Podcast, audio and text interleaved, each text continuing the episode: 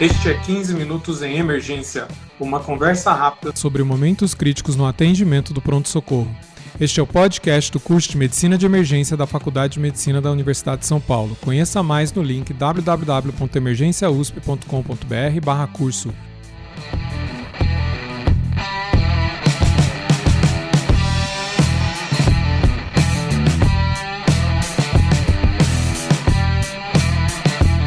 www.emergenciausp.com.br/curso. Este é o episódio 90 e vamos falar, vamos fazer um boletim COVID-19 influenza na pediatria. Eu sou o Dr. Júlio Marchini, está aqui comigo a doutora Luciana Becker. Ela é médica formada na Unicamp, infectologista, pediatra, especialista em infecção e imunodeprimido pela Faculdade de Medicina da USP. Tudo bem, doutora Luciana?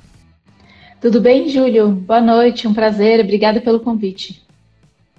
Então, é, doutora Luciana, a gente estava né, conversando é, na preparação aqui para o podcast e é, a gente tem observado é, um aumento né, de, de ambas essas doenças virais. Né? O, o Covid está vindo com tudo, né? dados nacionais, estaduais, do município, a gente está voltando a ver casos no pronto-socorro é, do HC, mas né, a gente já estava no meio aí de uma epidemia, pelo menos adulto, que começou mais recente até. Né, acho que você pode dar detalhes aí melhores disso nas crianças. Né? Como é que está a situação atual no pronto-socorro infantil, no pronto-socorro pediátricos das, das síndromes gripais? Então, Júlio, que nem a gente estava conversando antes, a pediatria passou a pandemia toda com uma baixa demanda, né? As crianças estavam em casa, com uma baixa circulação de vírus, né? Então a gente passou aí todo o pico da Covid, ajudando os adultos, na verdade, né? É, sendo transferido para atender adulto, realmente com bastante baixa demanda. A partir de agosto, quando a população, somente a população mais idosa estava vacinada e a gente começou a ver uma é, circulação bem maior das pessoas na cidade, a gente começou a ver um aumento expressivo aí no, na segunda metade de agosto das síndromes gripais de forma geral. Né? A gente viu bastante vírus inicial respiratório, para influenza, adenovírus, e quando a gente achou que o fim de ano ia trazer o que normalmente traz o fim de ano na pediatria, que é, é uma diminuição dos casos respiratórios, veio dezembro, e aí, já em dezembro, a gente viu um aumento aí dos casos de influenza. Lembrando que, diferente da Covid, influenza, é, é crianças, principalmente as menores as de menores de 5, mas principalmente as menores de 2 anos, são parte do grupo de risco. Então, a gente viu uma época onde a gente costumava ver uma queda de demanda, começo de dezembro, começar a ter uma manutenção da demanda alta que a gente tinha já desde o meio de agosto, e aí aparecendo influenza que há muito tempo estava longe da pediatria, hospital outro municipal que eu trabalho, a gente estava praticamente um ano um ano e dez meses sem nenhum caso de influenza e de repente é, começou a ter vários casos confirmados. Mas, assim, é, não só de influenza, mas de vários outros vírus. E aí, agora, no começo do ano, a gente começou a ter um pouco de Covid também em criança. Entendi. Então, o... a influenza tá, parece estar tá vindo mais nesse final de ano mesmo, né?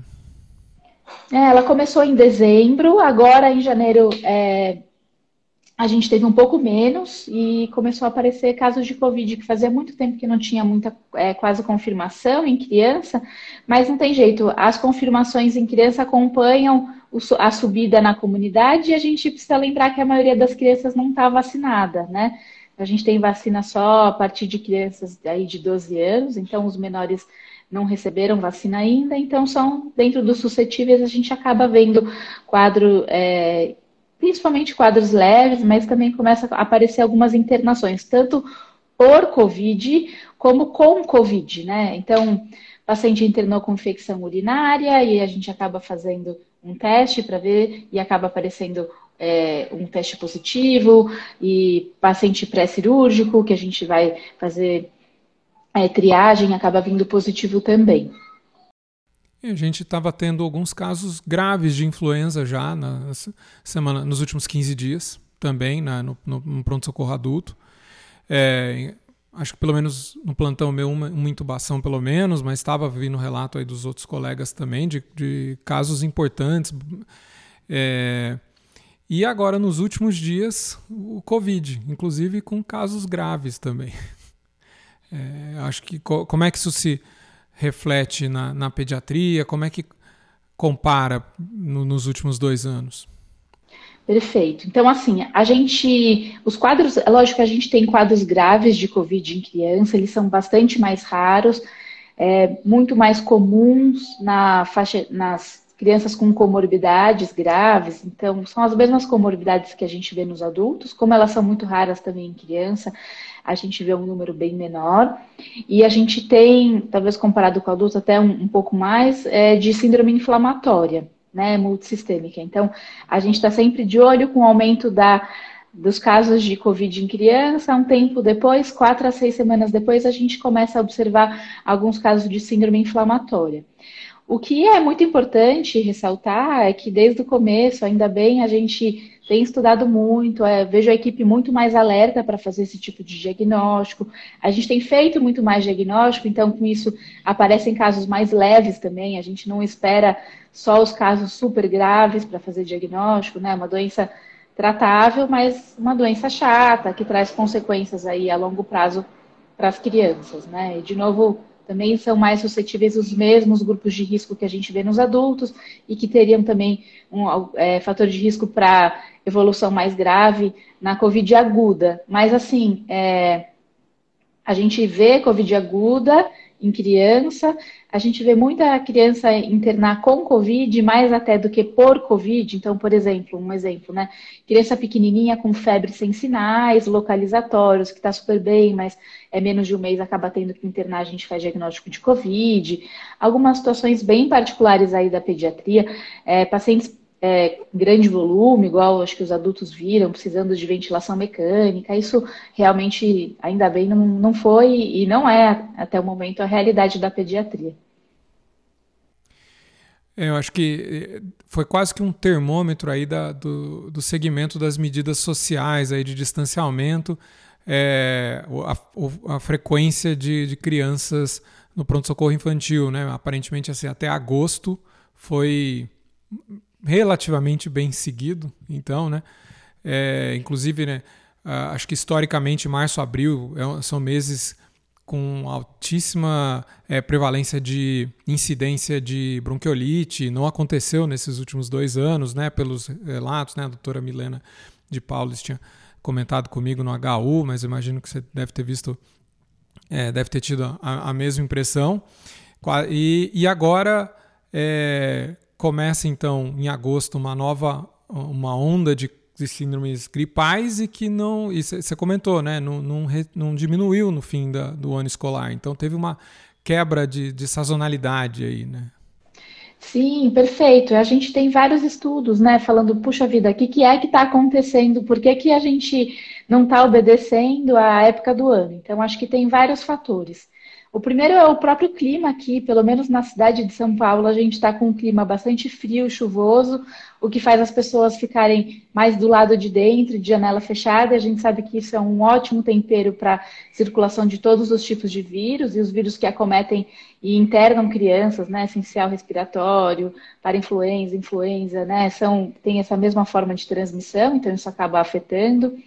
A gente talvez tenha um contingente grande de crianças sem imunidade prévia. A gente sabe que a imunidade por esses vírus respiratórios, como a gente está aprendendo também para a Covid, ela não é permanente, então a gente acaba tendo um contingente grande de crianças que não se infectou e aí não foi exposta. A gente está falando aí de quase dois anos de criança fora da circulação na sociedade, né? Sem ambiente escolar, bastante restrita ao ambiente domiciliar.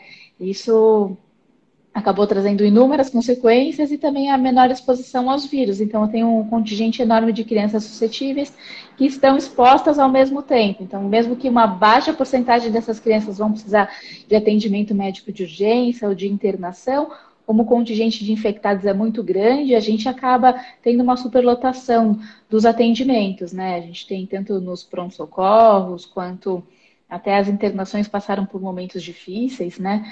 É, é difícil culpar, ah, foi só o influenza, foi só o Covid. O que a gente está vendo é uma, uma grande onda que ainda não melhorou de diversos vírus. A gente tem três, quatro semanas onde predomina é, para influenza, depois sincicial, a gente tem um pouco mais de influenza, mas em nenhum momento é o que talvez eu acho que vocês estão vendo nos adultos, né? Predomina só Covid praticamente, né? Isso a gente não tem.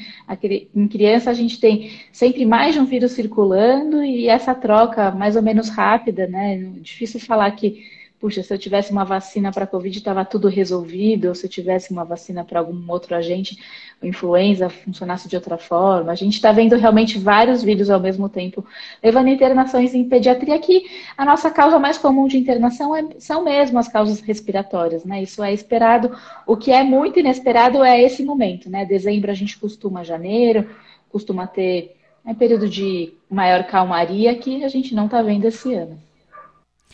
E você comentou também comigo, doutora Luciana, é a falta de testes, né? E isso dificulta bastante o raciocínio, né? Tudo é síndrome gripal, não tem muito clinicamente como diferenciar, né? Sim, acho que a gente vinha num movimento é, onde talvez muitos pediatras tenham se acostumado a poder parar de dizer que, é, que essa criança tem virose para poder falar, olha, tem um pai influenza, eu tenho sincicial respiratório. Isso ajuda muito no, no nosso no raciocínio clínico e, e, também na condução. A gente sabe, por exemplo, a ah, influenza é, costuma dar mais tempo de febre, costuma dar sintomas assim. Isso ajuda muito na parceria com as mães, até para falar, olha, esse vírus é diferente do outro, não é que de novo eu não estou te dando respostas. E aí, com esse aumento absurdo, exponencial da demanda, a maioria dos laboratórios não teve mais capacidade de fazer testes diagnósticos, né? Seja ele para paciente ambulatorial, e a gente começou a encontrar também algumas dificuldades para paciente internado. Então, no escuro, é o que aconteceu no hospital que eu trabalho, a gente acaba tendo que tratar todo mundo como síndrome gripal. É, é, a maioria das crianças que internam são grupo de risco ou tem síndrome respiratória aguda grave, que é a indicação de tratar com de dalzotamivir, ou por acaso são grupo de risco menor de 5 anos, então a gente viu um consumo importante, tanto de antibiótico quanto de antiviral. Aí, quando falta diagnóstico, a gente acaba perdendo mesmo um pedaço do manejo clínico que a gente ganhou e que foi tão enriquecedor, né? Tem, você tem a impressão que a gravidade dos casos está tá mudando? Olha, é, a, a, gente, pelo contrário, você sabe que a, a, gente teve uma pressão maior do que a gente está vendo agora, em dezembro e janeiro. Né? Eu tenho, a gente tem mais ou menos um mesmo patamar de atendimentos, um mesmo volume de atendimentos e uma demanda um pouco menor. É, quando a gente fala serviço público, muitas vezes a, a, demanda, mesmo menor, já é maior do que a capacidade. Mas a gente estava enfrentando um pouco mais de dificuldade lá para outubro e novembro, com mais pacientes aguardando terapia intensiva. Então, agora, talvez eu tenha, assim, uma lotação próxima de 100%, que também não é confortável, mas com menos pacientes aguardando vaga e com um volume alto também na porta, né, pacientes de baixa gravidade, é, um volume talvez um pouco menor, mas um volume muito maior do que o esperado nessa época do ano. Então, você tinha me perguntado como é que foi 2021, por exemplo, né? Como é que foi 2000, é, 2020 para 2021? A gente estava muito tranquilo, né? Muito mais tranquilo do que a gente está agora. Com certeza parecia muito mais um dezembro, janeiro que a gente está habituado, não, que a gente está vendo esse ano. Entendi. Nos adultos, eu, eu falei aqui para você, né? A gente viu alguns casos de influenza com uma broncorreatividade muito importante, né? E, e acaba selecionando os casos que vão para HC, né? Sempre os, os mais graves. É, e tudo relacionado ao H3N2, né? Os que a gente conseguia, né? Quando não tinha acabado por completo os exames, né? E, e assim, pacientes que nunca tinham tido broncorreatividade. É, tem isso na pediatria também? Tem, é que broncorreatividade viral em pediatria, isso é algo do nosso dia a dia, né? O que, o que a gente começou a ver, que chama bastante atenção, são crianças maiores. Então, os menores de dois anos têm muita broncorreatividade com infecção viral, a mais conhecida é o próprio vírus sincial respiratório, né? É, e aí o, a gente começou a ver, agora com o diagnóstico, né, que a gente estava comentando, crianças grandes, né, 5 anos, 10 anos, com sincicial respiratório. Vou te falar que nem tanto com influenza chamou atenção, mas crianças maiores, com broncoreatividade internados, a gente jurava que tinha um agente bacteriano envolvido, faz o painel, essencial respiratório, você fala, não, realmente, acho que pode ser tudo. O quadro igualzinho que a gente vê em criança pequena, cometendo crianças maiores e com dificuldade de desmamar oxigênio, é um tempo de permanência um pouquinho maior aí no, no hospital do que a gente costumava ver dessas crises asmáticas puras, né, que a gente via anteriormente. Mas a, a minha impressão um pouco, talvez tenha essa questão da imunidade, né, de faz muito tempo que ninguém pega esses vírus, mas a questão da gente ter o diagnóstico, né, isso ajuda muito no manejo clínico, no entendimento das doenças, de saber separar, né, eu como infectologista não posso deixar de ficar feliz quando a gente acha um vírus e tira um antibiótico, entende o que está acontecendo exatamente com o paciente, então eu entendo que o diagnóstico ajuda muito no manejo clínico, né, e, e na terapêutica adequada para aquilo que o paciente precisa. É, assim, fazendo uma digressão um pouco nesse seu último comentário, né? Como teve uso de antibiótico nessa pandemia, né? Assim, os pacientes chegavam confirmado Covid com a sua azitromicina, é, mesmo com que mesmo que pudesse ter um raciocínio é, que fizesse sentido, né? Saíram estudos mostrando que não ajuda e não, não, não sai, né? Ninguém deixa, parece que vem. Teve uma época que todos os casos chegavam com a bendita azitromicina, a gente ia só suspendendo na hora que chegava, né? Sim, é, isso é muito importante, né? Na pediatria, a gente sabe que o uso indiscriminado de azitromicina aumenta a resistência do pneumococo à penicilina, é o nosso principal agente, otite, sinusite, pneumonia, doença invasiva, é, e a gente viu um aumento de resistência de forma geral, tanto das doenças da comunidade e o abuso de uso de antimicrobiano também dentro do hospital, né? A gente tem um, um uma, uma epidemia, uma pandemia também de bactérias multiresistentes, né? Isso é um relato de muitos serviços é, que viram aumentar bastante as resistências é, de todos os tipos, né? Pacientes que ficaram internados por longos períodos, precisando de é, múltiplas invasões, tubo, catéter e, e, muitos cuidados intensivos, isso acaba mesmo aumentando é, a exposição antimicrobiano. Isso foi uma pandemia que correu em paralelo com a de Covid-19, infelizmente. É, eu acho que essa conta ainda vai vir para pagar, viu? Essa conta vai vir pesado aí para frente. E Bom, e eu acho que a, última questão que eu queria pedir para você comentar, acho que é a questão que está né, no, nos noticiários aí o tempo todo, é né, a vacinação de Covid. A vacinação de Covid está tá, tá encaminhando, né? passou aí pela Anvisa, parece que passou agora pelo Ministério da Saúde, logo vai estar disponível. Né? E isso acho que gerou muita dúvida, muito questionamento. Né? Não sei se foi muito bom esse processo, né? O que, que é seu comentário sobre vacinação de Covid nessas, nessa faixa etária nova aí dos 5 aos 11? Perfeito. Então, assim, quando a gente começa a, a vacinar as populações é, mais idosas, que tiveram aí quadros de maior gravidade, a gente começa a ver, primeiro, o que a gente está vendo agora, que é o aumento dos casos em pediatria, já que os mais velhos estão imunizados e as crianças não, então, proporcionalmente, cresce o número de casos, né? Não é que a gente tem visto um aumento da gravidade, isso não, mas o que, que aconteceu especificamente no Brasil é que a gente comparando a mortalidade por milhão, né? Então, ajustado aí para o tamanho das populações, no, é, no, Brasil, comparando com os Estados Unidos, comparando com o Reino Unido, a gente teve quatro vezes e meia mais óbitos do que esses dois países. Então, assim, a Covid ela pode ser mais leve em criança, mas ela depende também da assistência à saúde, né? Tem um trabalho muito interessante avaliando os óbitos em criança do Lancet.